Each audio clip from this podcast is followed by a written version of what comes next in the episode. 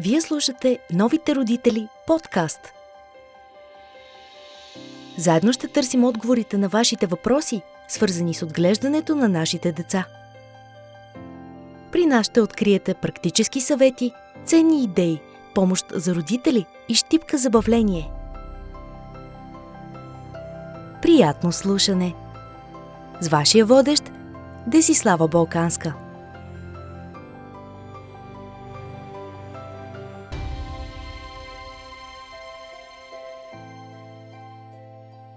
Днес наш гост е Детелина Стаменова, психотерапевт с голяма индивидуална практика, редактор на няколко книги и дългогодишен главен редактор на списание Космополитен България.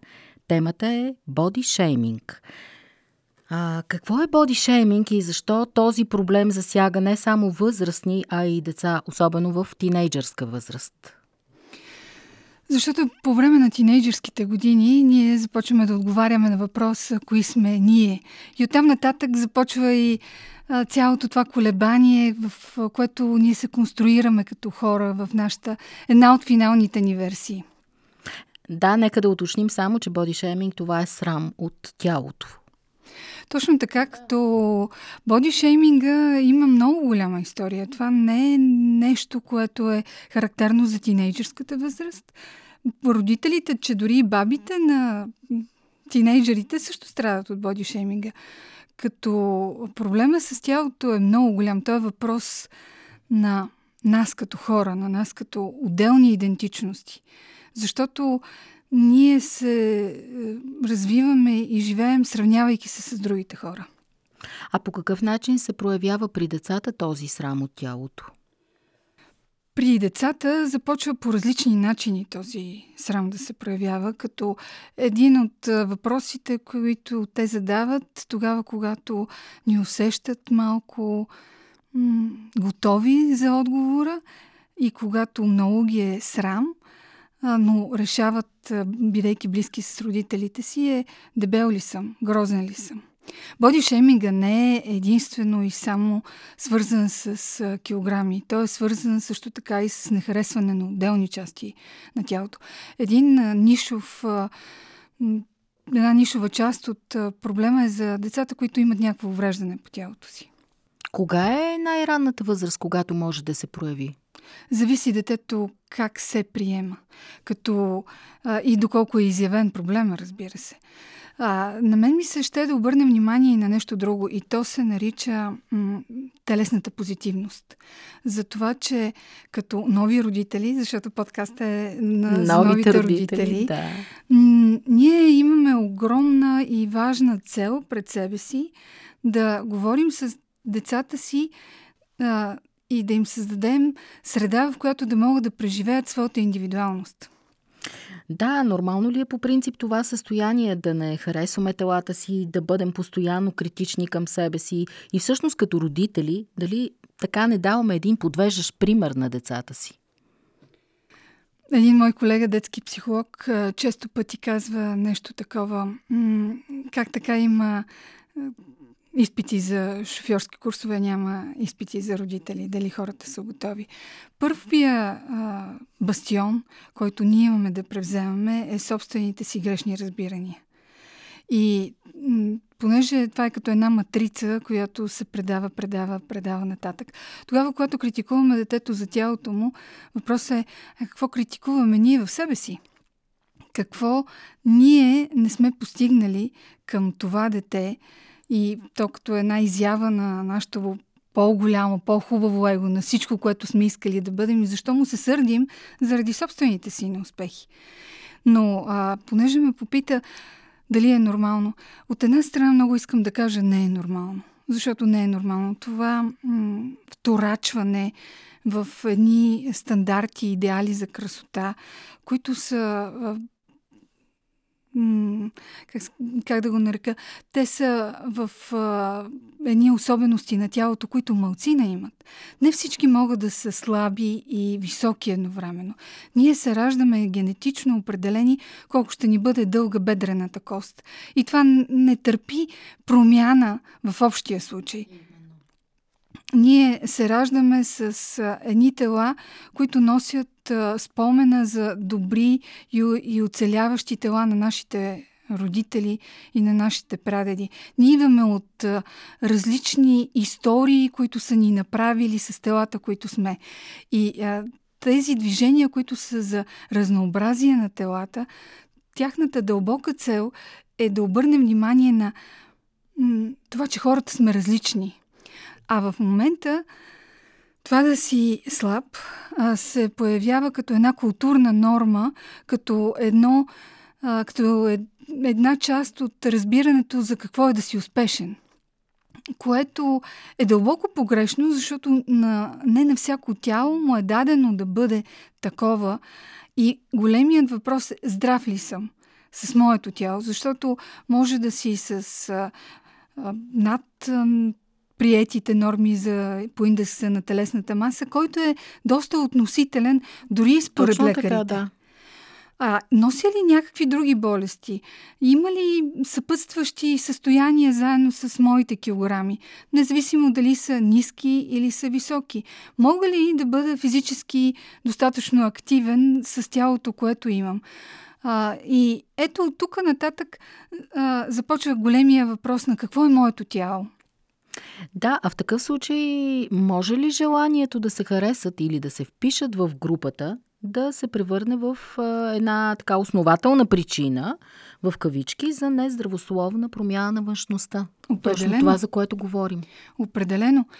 И тази нездравословна причина може да бъде много, много дълбоко вкарана в едно дете, един подрастващ човек, един тинейджър, с това, че гледайки своя инстаграм фид, между другото, пациентите, с които работя, понякога сами стигат до идеята, че трябва да изключат присъствието си от Инстаграм.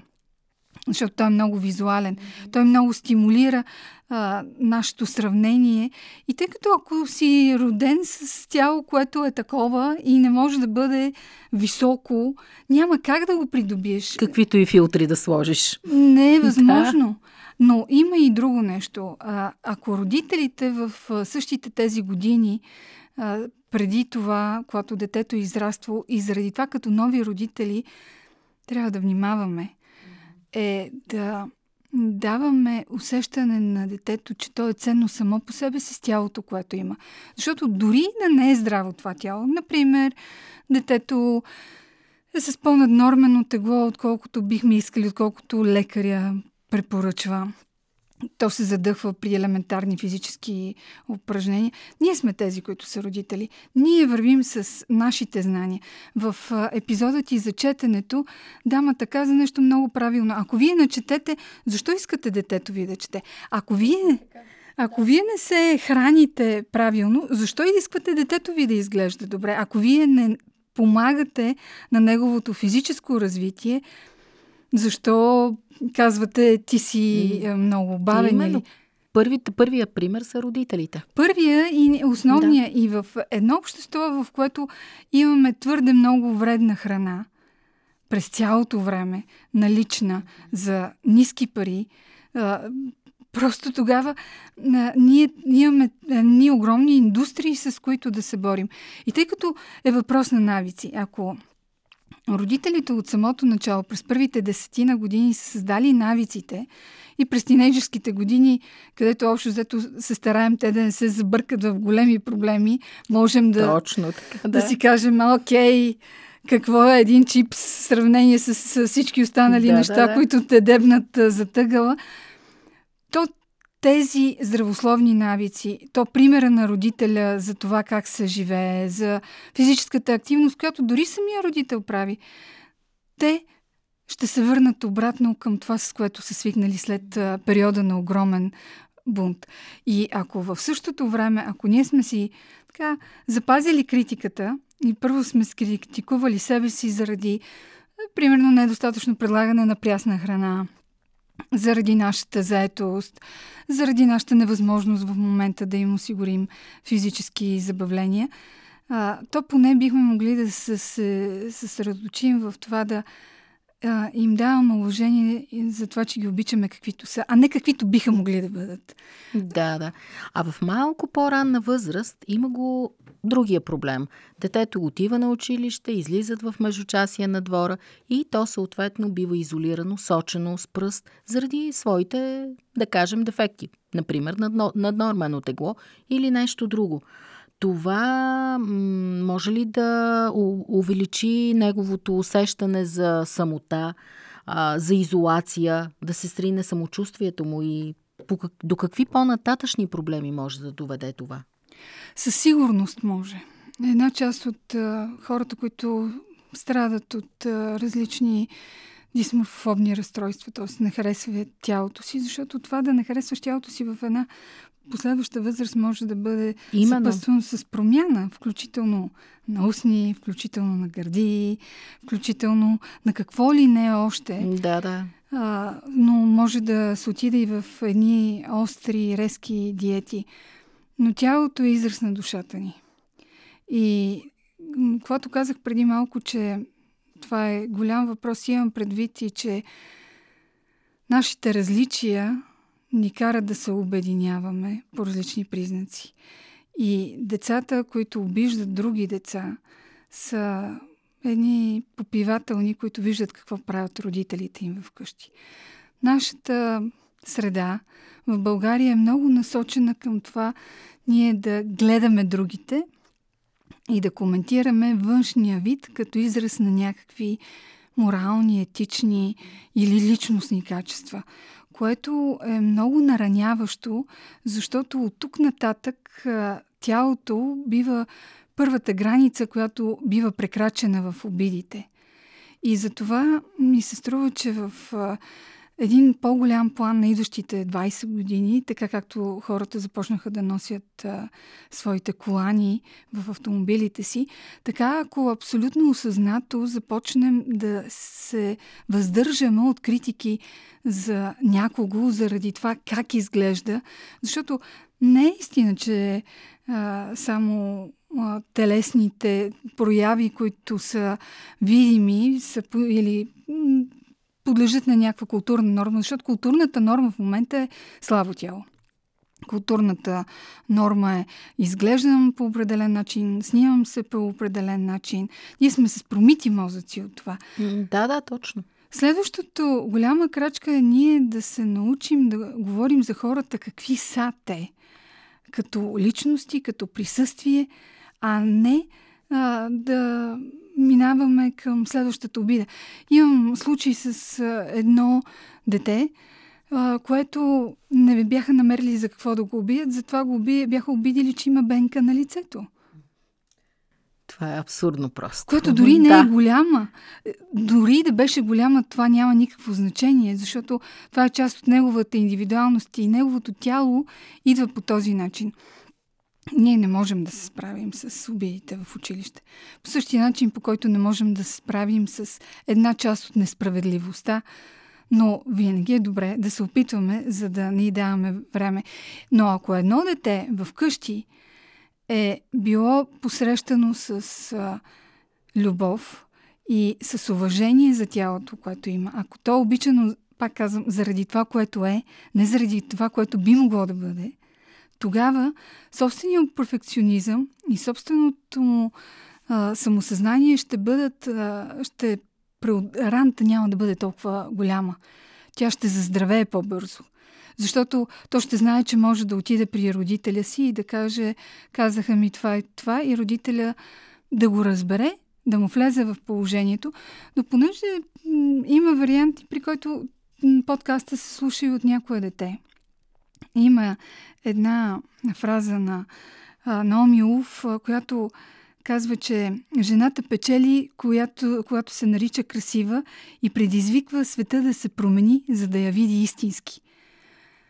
И ми се струва много да. точно. Тогава, когато имаш самочувствието, което идва от а, родителите, тогава си по-малко изложен на риска от турмоз, защото ти не се, да кажем, връзваш толкова силно на онова, което биха ти казали. Това ли е добрия начин, по който едно дете може да се противопостави на критиките?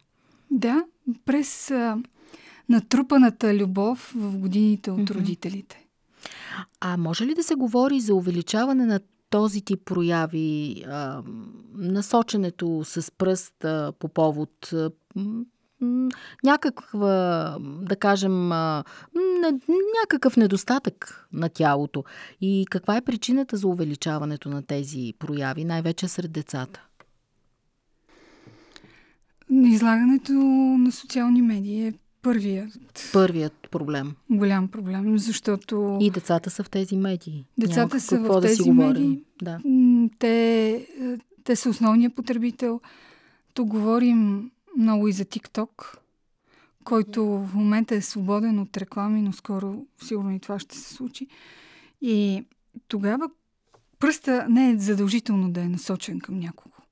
Когато пръста е насочен навътре, е още по-страшно.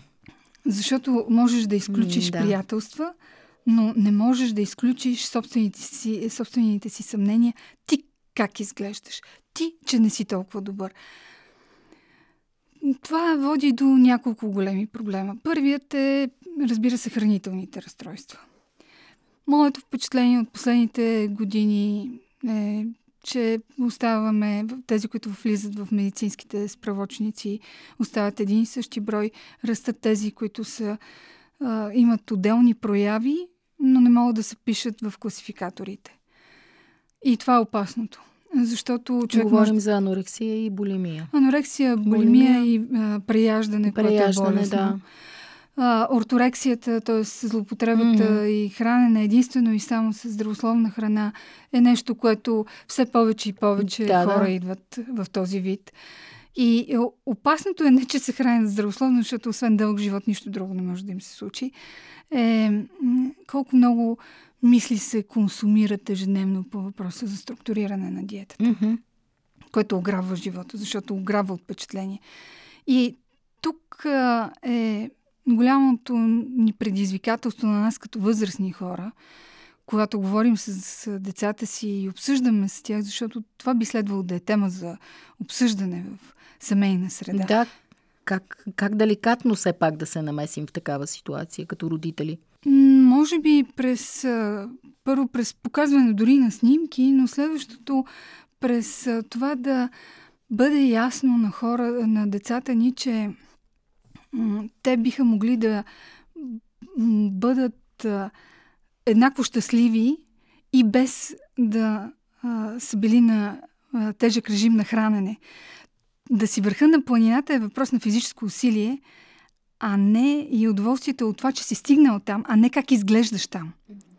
Тази смяна на фокус, този смяна на фокус, който е от аз съм някъде и изглеждам добре, а, като за това нито съм си починал, нито съм се нахранил добре, нито а, се чувствам добре в компанията, а отивам за да се снимам, е нещо, което ограби от толкова много планински пътешествия и толкова много красиви така, е, изгледи. Да. Така е.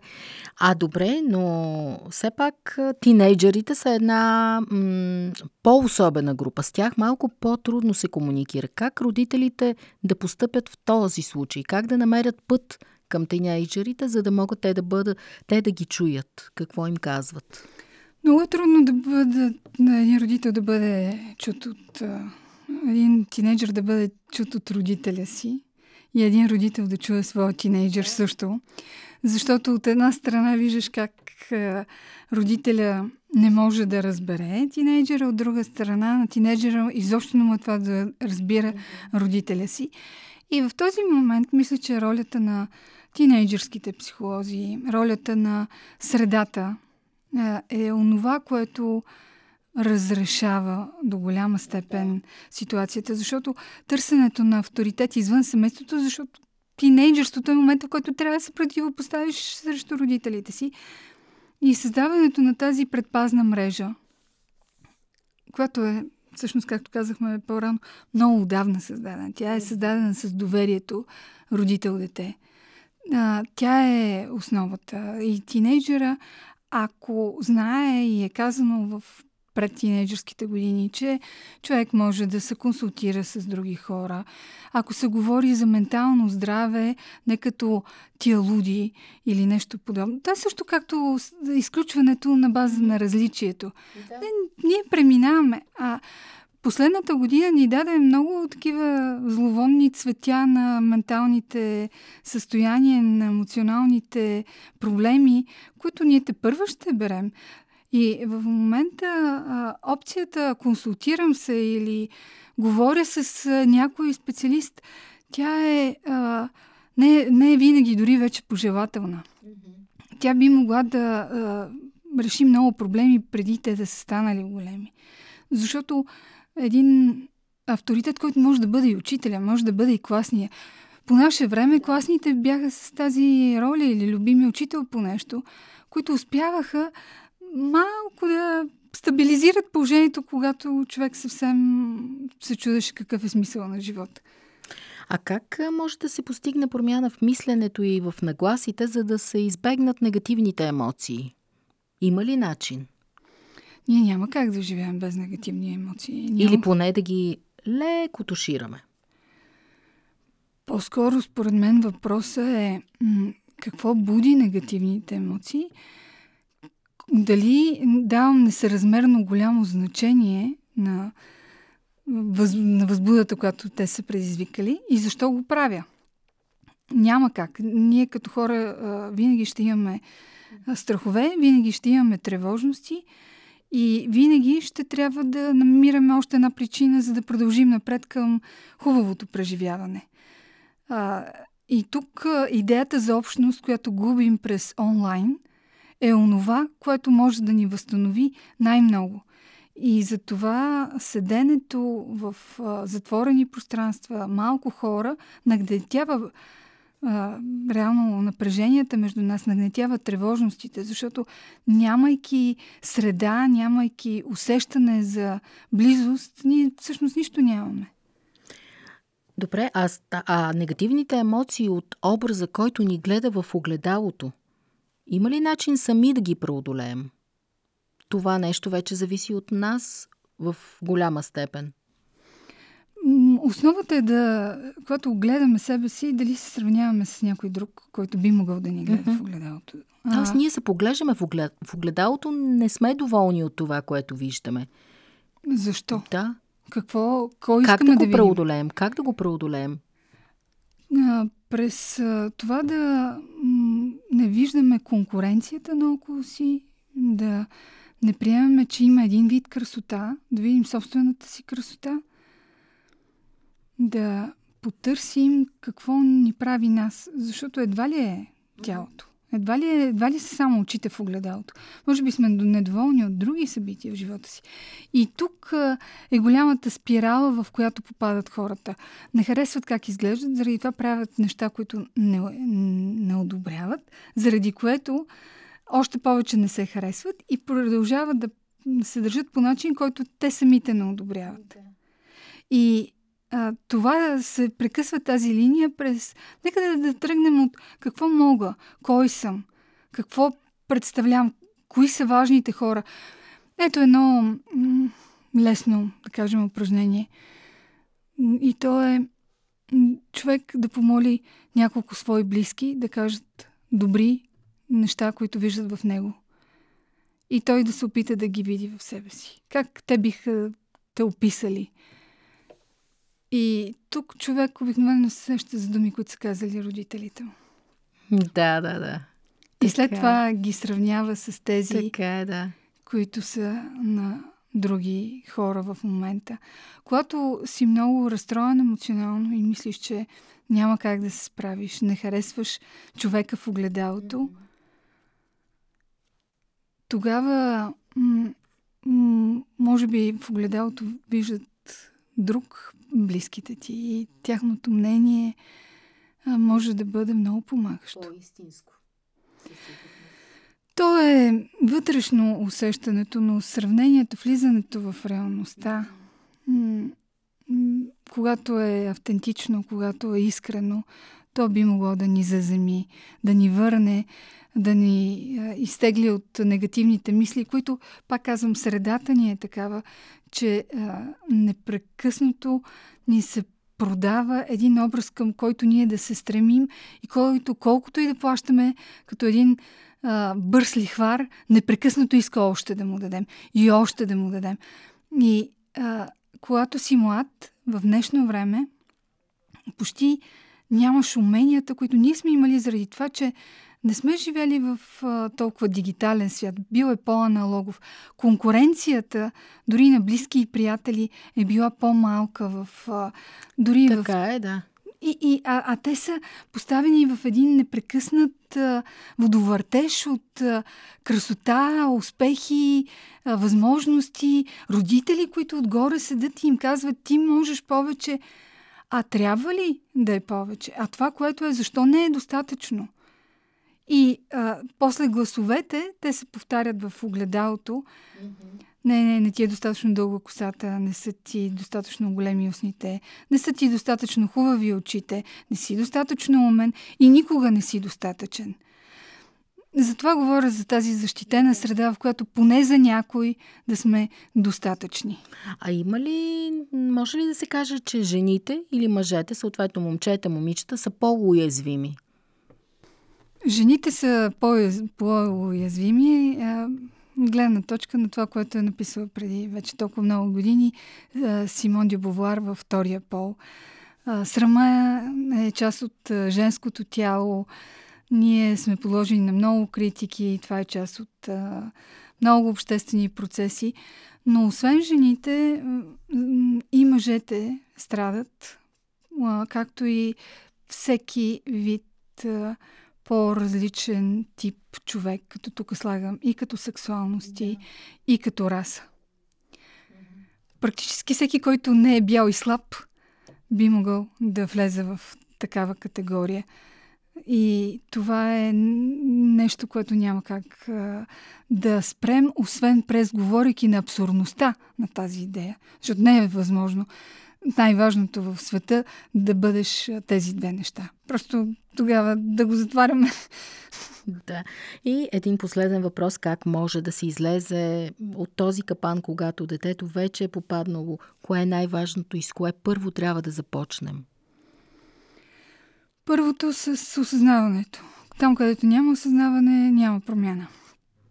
Аз лично в такива случаи предпочитам родителите или този родител, защото понякога е само един от тях, който вижда проблема, той да мине през консултация или свой вид терапия, за да види какво се е случило в момента, къде са. Понякога промяната на родителския план на виждане на детето някакси да се отдалечи малко, дори емоционално от ситуацията – и да погледне върху случващото се в семейната динамика по различен начин, може да има много катализиращ ефект като процеси.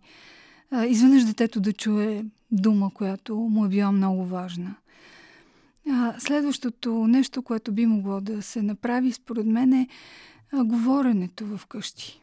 Аз много обичам, когато вие загрижени родители да търсят консултация за тинейджър, който е с някакво хранително разстройство, защото това почти винаги е гаранция за успех, защото те са готови да се променят.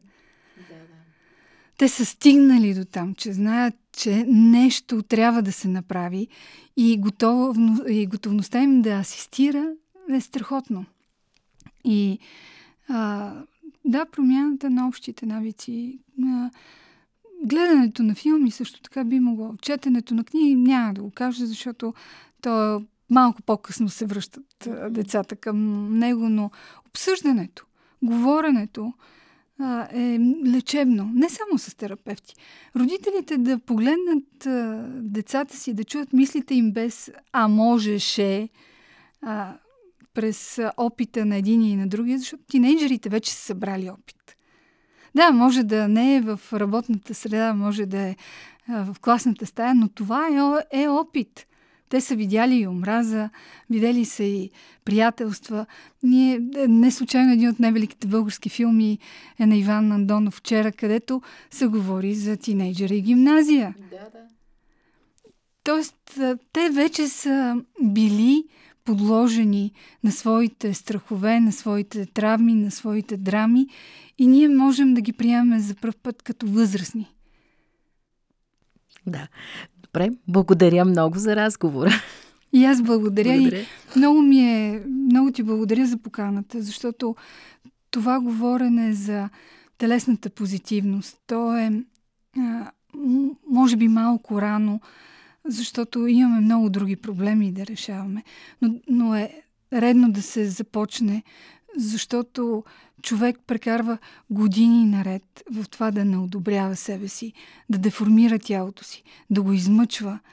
И тогава, когато новите родители, каквито са твоите слушатели, погледнат себе си и видят в собствения си опит какво те са сгрешили в този път, в опитите си да бъдат различни, не себе си, тогава ще бъдат много по-емпатийни към пътя на децата си да не повтарят техните грешки. Така е. Благодаря. Вие слушате Новите родители подкаст. Заедно ще търсим отговорите на вашите въпроси, свързани с отглеждането на нашите деца. При нас ще откриете практически съвети, ценни идеи, помощ за родители и щипка забавление – Приятно слушане! С вашия водещ Десислава Балканска.